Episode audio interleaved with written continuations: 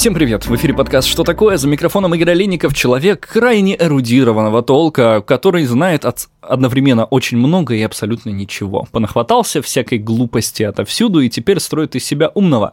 А Как напротив Елена Черноусова... сказал. А напротив Елена Черноусова, которая, в принципе, не сказать бы, что сильно увлекается естественными науками и научпопом, именно поэтому я испытываю невероятное наслаждение, когда рассказываю ей о каких-то вещах, которых перед эфиром прочитал в- и набросал презентацию в PowerPoint. Это так удобно, кстати. Я сделал сделал презентацию в презентацию? PowerPoint для Серьёзно? себя, чтобы Ага, рассказывать тебе. Все, это мы рассказали о нашем подкасте, как нас и попросили многоуважаемые экспект- эксперты вместе медиа. А прямо сейчас возвращаемся к нашему обычному темпу. Здравствуйте, дорогие друзья. Совсем недавно я смотрел, точнее не смотрел, у меня не было на это времени, я писал чертову диссертацию, но я посмотрел несколько роликов на YouTube о очень прикольном мультфильме, основанном на комиксе под названием Invincible, ну или в переводе «Неуязвимый». И характерной особенностью его было то, что э, там были пришельцы э, с другой планеты, разумеется, под названием планета была Вилтрум или Вилтрам, и пришельцы назывались Вилтрамайты. Оригинально. Хорошо, да. Дальше. Ну, как земля, э, планета Земля, люди называются Земля. Ладно. И особенным моментом было то, что э, у вилтрамайтов был как бы способ, у них рождались дети от Вау! браков с, с людьми. С людьми, хотя они пришельцы. Ну и что? И я поучаствовал в сраче э, на Reddit. Вот здесь Да. я не удивлена. И мы начали там обсуждать вопрос того, что а как вообще может происходить такая ситуация? То есть как бы вот человеческого, э, человечество формировалось в одних условиях, в природных условиях планеты Земля, третьей планеты от Солнца, при, при таком-то строении половых органов, при таком-то этого. Ну, просто немыслимо представить, что... От большой любви аист принес. Да, Верно. Немыслимо представить, что бывают ситуации, когда, а, ну, прям существа с других а, планет могут прям настолько сильно нас походить, что могут быть какие-то межвидовые скрещивания. И потом один парень высказал очень интересную мысль по поводу того, был ты? А? Нет, нет, на самом деле я практически не разбирался в этом вопросе, я так наблюдал по большей части. А, Высказал одну очень интересную мысль, обратив наше внимание на такую вещь, как конвергентную эволюцию. Что такое конвергентная эволюция и почему она важна в контексте вот этой истории, Я надеюсь, услышал? вопрос не ко мне. К тебе, но сейчас... От латинского конвергенция – это сближаться, сходиться.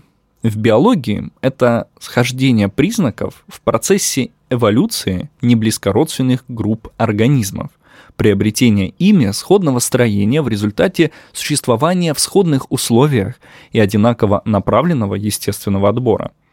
В результате конвергенции органы, выполняющие у разных организмов одну и ту же функцию, приобретают сходное строение. Понимаешь, что я имею в виду? Так. Ну, примерно. Хорошо, расскажи мне, что я имею в виду? Что я имею в виду?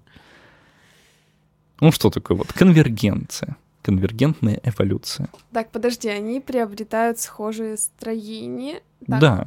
Ага. Как? Как приобретают? Да. Ну, эволюция.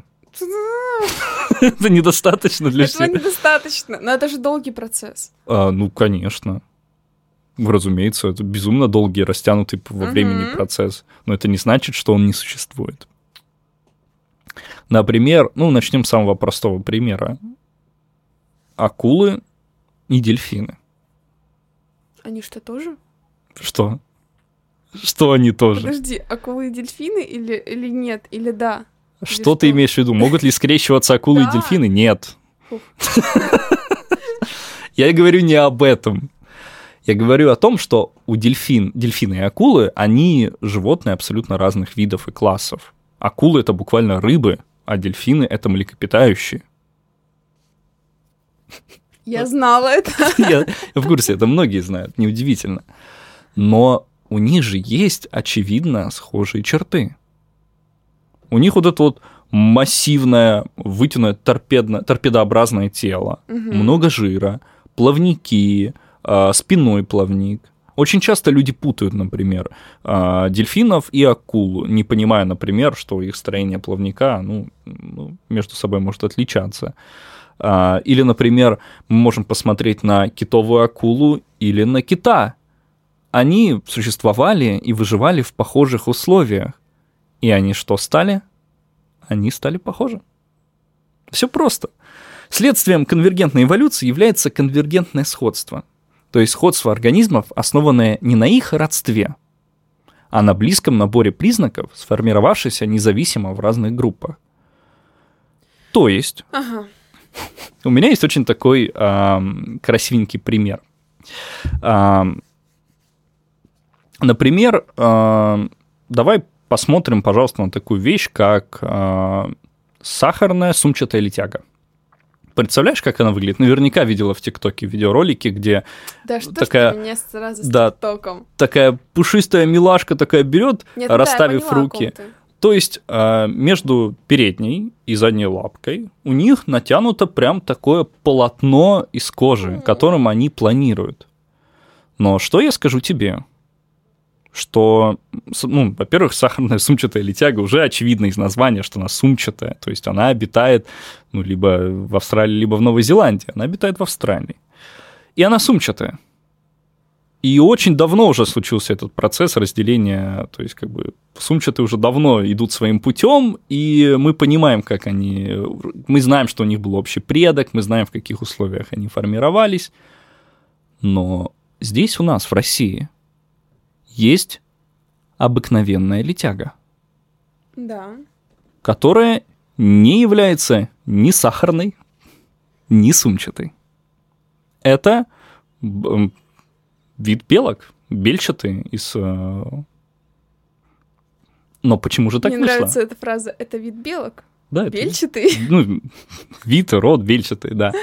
А, но как же так вышло, что вот обыкновенная летяга, или, чтобы больше было понятно, как ее называют на английском, flying squirrel, ну, то есть летающая белка, буквально, они летают, двигаются абсолютно одинаково. У этой белки точно такое же натянутое полотно из Но кожи, она не сумчатая. но она не И сумчатая не сахарная. и не сахарная.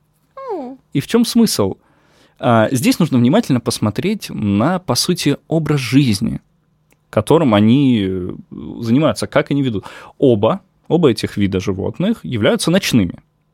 А Сахарная сумчатая летяга питается сладким соком определенных видов эвкалиптов и акаций, а также нектаром и плодами растений. Важную роль в рационе играет белковая пища. Это насекомые, а также мелкие позвоночные и беспозвоночные. В естественных условиях диета варьируется в зависимости от времени года. Если в летнее время года большую часть рациона составляют белки или белки, то в зимнее время, когда насекомых становится мало, сахарные опоссумы переходят на более вегетарианскую диету. Обычная летяга, в свою же очередь, питается в основном почками различных лиственных пород, верхушки побегов хвои, э, сосны, лиственницы. Э, Летом точно так же ест грибы и ягоды. Иногда обгладывает тонкую молодую кору ив, осин, берез и клен. Главный же ее корм – это ольховые и березовые сережки. Ну, то есть я они поняла. находятся высоко. И, соответственно, мы понимаем, а, кстати, а, говорят, что может еще поедать птенцов и птичьи яйца. Ну, Это белки, да. Белки? Да. Но они... Нет, они же не хищники или хищники. Я не хочу тебя расстраивать, но Молчи тогда. могут. Тогда молчи. Да. То есть здесь возникло что? Животные существовали, вот у них разные были задачи, но они были схожи между собой. А, сумчатым летягам нашим необходимо было забираться вверх, повыше и перебираться от дерева к дереву, чтобы иметь возможность, э, ну, собственно, есть вот эти самые а, сок эвкалиптов и акаций. И одновременно с этим, для того, чтобы эффективнее охотиться, потому что белки, на самом деле, сами по себе, они с трудом могут охотиться. Ты не можешь, будучи белкой, просто добежать до насекомого. Оно у тебя улетит. А сахарные опоссумы, сахарные летяги, и обыкновенные летяги, они могут, в принципе, в воздухе планировать сверху на какую-нибудь, хм. какую-нибудь гусеницу буквально и аппетитно ее хрумкать. Но, черт подери, как же так вышло? Их общий предок был, ну, примерно где-то как э, у людей и, там, не знаю, у мамонтов. Где-то в этих местах был их общий предок. То есть, как бы, они не похожи друг на друга. Развела их потом судьба. Да, да она их и не сводила, в том-то и суть, как бы. Вот этот похожий механизм образовался в двух абсолютно разных а, природных системах. То есть, например, в Австралии что нужно было сахарным сумчатым летягам, и что нужно было, вообще, кстати, в России обитает обыкновенная летяга, ну, в принципе, во всей такой нашей широте. Им нужно было абсолютно разное. Но природа и эволюция подумала, точнее, ну как подумала, случайно так выпали кости, и выяснилось, что, что летающие белки, и что сахарные сумчатые летяги на самом деле выгоднее выглядеть так, а не иначе. А, вообще, кстати, основной причиной вот этих вот конвергентной эволюции считается сходство экологических ниш. Хотя в Австралии и, честно говоря, в, в широтах России вряд ли.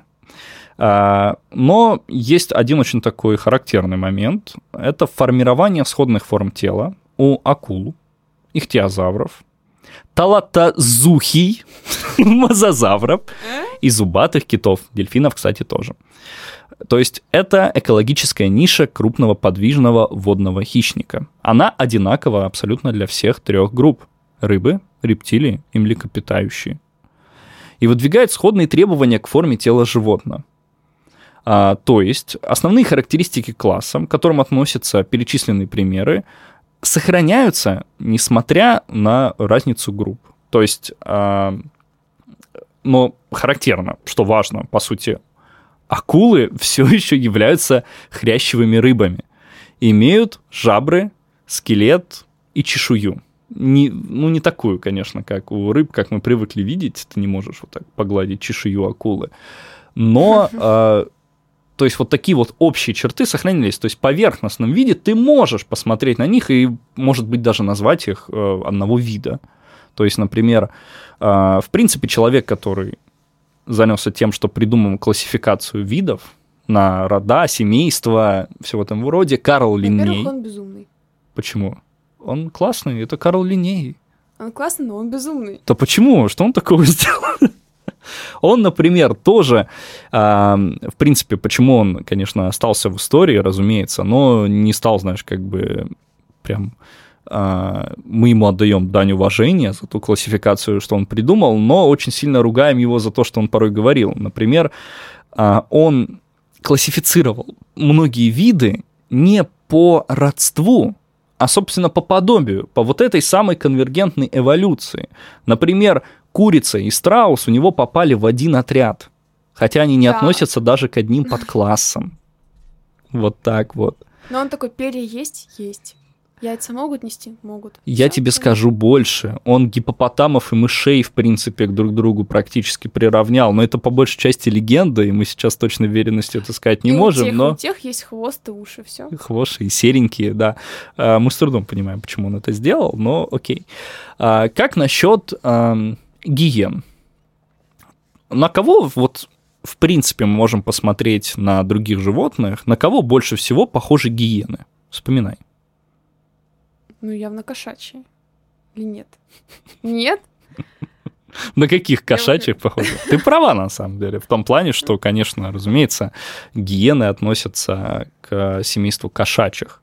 То есть, как бы, ну, понятно, они там, на самом деле, там далеко был их общий предок, но они ближе э, к домашней кошке, чем, разумеется, чем какому-нибудь просто волку или какой-нибудь э, собаке, которая там, например, в южном материке, собаки. ну вот на южном материке в Южной Америке есть как бы падальщики собаки, которые занимаются тем, что как... что? Ты что? Почему? Ой ты ж господи ну, то есть гиена, она, по сути, занимает э, вот эту вот э, нишу Кого? Какую Кошачьих. нишу? Да какую нишу кошачьих она занимает? Нишу падальщиков она занимает. То есть а, Я чувствую себя сейчас на каком-то экзамене или зачете, который я просто сейчас завалю. А у тебя, кстати, сегодня зачет, по-моему, да? Да. Ты подготовилась? Да! И Я понял, хорошо. То есть, например, вот в таком поверхностном свойстве э, и внешнем виде, например, Карл Линней мог вполне приравнять э, гиен к собакам, то есть, например, к волкам, вот к такому вот виду, канис. Потому что, ну, есть похожие черты, и ты, смотря на то, как гиена бежит по, или там э, ест какого-нибудь там слона или что-то в этом роде, ты не смотришь, думаешь, ой, какая милая кисонька. Ты хочешь э, назвать это все-таки больше, потому что она больше похожа на собаку, Так, конечно. подожди, а какие претензии к собакам? Вообще-то смысле? кошачьи тоже хищники. Я не спорю. Но я не говорю, а... Идем дальше, хорошо. А, есть еще, кстати, на что, кстати, волки куда больше похожи. Например, есть сумчатые волки, кстати, которые тоже очень сильно отличаются друг от друга. Как раз к этому сравнению... Сумчатые волки? Да, но они уже вымерли, поэтому можешь как бы А, поэтому забываем. Да, А, но к этому сравнению также относят и тех самых пятнистых гиен, потому что они эндемически идентичны волкам и сумчатым волкам, потому что они живут, в, э, не то что живут в похожих условиях, они не живут в похожих условиях, но почему-то эволюционно их характерные черты, ну вот, похожи друг на друга, и мы не можем понять в полной мере. То есть, например, есть э, вид грызунов под названием мара или мары, настолько сильно похожи на зайцев и зайцеобразных, хотя не являющихся никоим образом между собой родственниками. А, носороги и сумчатые львы. Э, господи, какие носороги? Львы и сумчатые львы. Носороги и арсинейтерии, которые А тоже, они очень давно вымерли. А, был вообще на самом деле вид а, таких вот а, животных, который ходил по а, Северной Америке. Помнишь, в нашем подкасте мы однажды рассказывали о таком виде животных, которые, ну, знаешь, вот гигафауна она называется. Мгм. То есть они были большими. И вот был такая штука под названием таксодон, которая э, вид южноамериканских копытных, который настолько напоминал носорога, что ученые сначала думали, рассматривая кости, что все-таки каким-то образом находились носороги в Южной Америке. Хотя сейчас мы, конечно, понимаем, что это просто условия конвергентной эволюции. Они просто случайным образом стали похожими. Ничего такого. Образом. Ну, не случайным образом, Мгм. разумеется. А, есть крысы и сумчатые крысы. То есть есть кроты и сумчатые кроты. То есть как бы, юж... а, во-первых, Австралия, в принципе, у нас появляется такая система, то, что вот каждая ниша, каждый природный элемент, который есть у нас э, ну, в классической Евразии, которую мы привыкли как, как точку отсчета использовать в понимании вообще видов животных, есть чертов вид сумчатого, который пошли от одного общего предка, которые потом постепенно заняли каждую нишу. Кто-то стал хищником, кто-то стал копаться в земле, кто-то стал летать с дерева на дерево. То есть вот был какой-то, знаешь, вот такой сумчатый. Чем-то он похож на тебя. А? Я сейчас Так, объясню. так. Смотри, смотри. Ты сначала подумай, а потом объясни. Да, да, да, да, да, да, смотри. То есть, как бы, это был сумчатый, который взял на себя сразу все работы, которые мог найти. Он работал в 12 смен. Пока олейников. А, а что еще есть там прям интересного? А, тапиры и свиньи. Хоть они похожи друг на друга, одни относятся к парнокопытным, а другие не к парнокопытным. Соответственно, упс, абсолютно разные животные. Да. Ну что ж, друзья, Господи, Я к чему это все рассказывал? Что на самом деле мы можем э, найти за пределами нашей Солнечной системы, если будет какая-нибудь планета, очень сильно похожая на Землю, а такие планеты есть, то велика вероятность, что там будут э, существа и создания, очень либо похожие на нас, либо похожие на животных, которые обитают на нашей планете. Потому что, друзья, конвергентная эволюция порой выбрасывает такую странную штуку под названием «Хей, парень, хоть мы, конечно, и имели общего предка примерно 20 миллионов лет назад, Но был же. э, он был вообще другим и не был похож ни на того, ни на Так, того. тихо. Но Был же. Да. А, Однако условия обитания и необходимость определенных характерных действий в итоге приводит к тому, что животные начинают, несмотря на то, что вообще не родственны друг другу, походить друг на друга.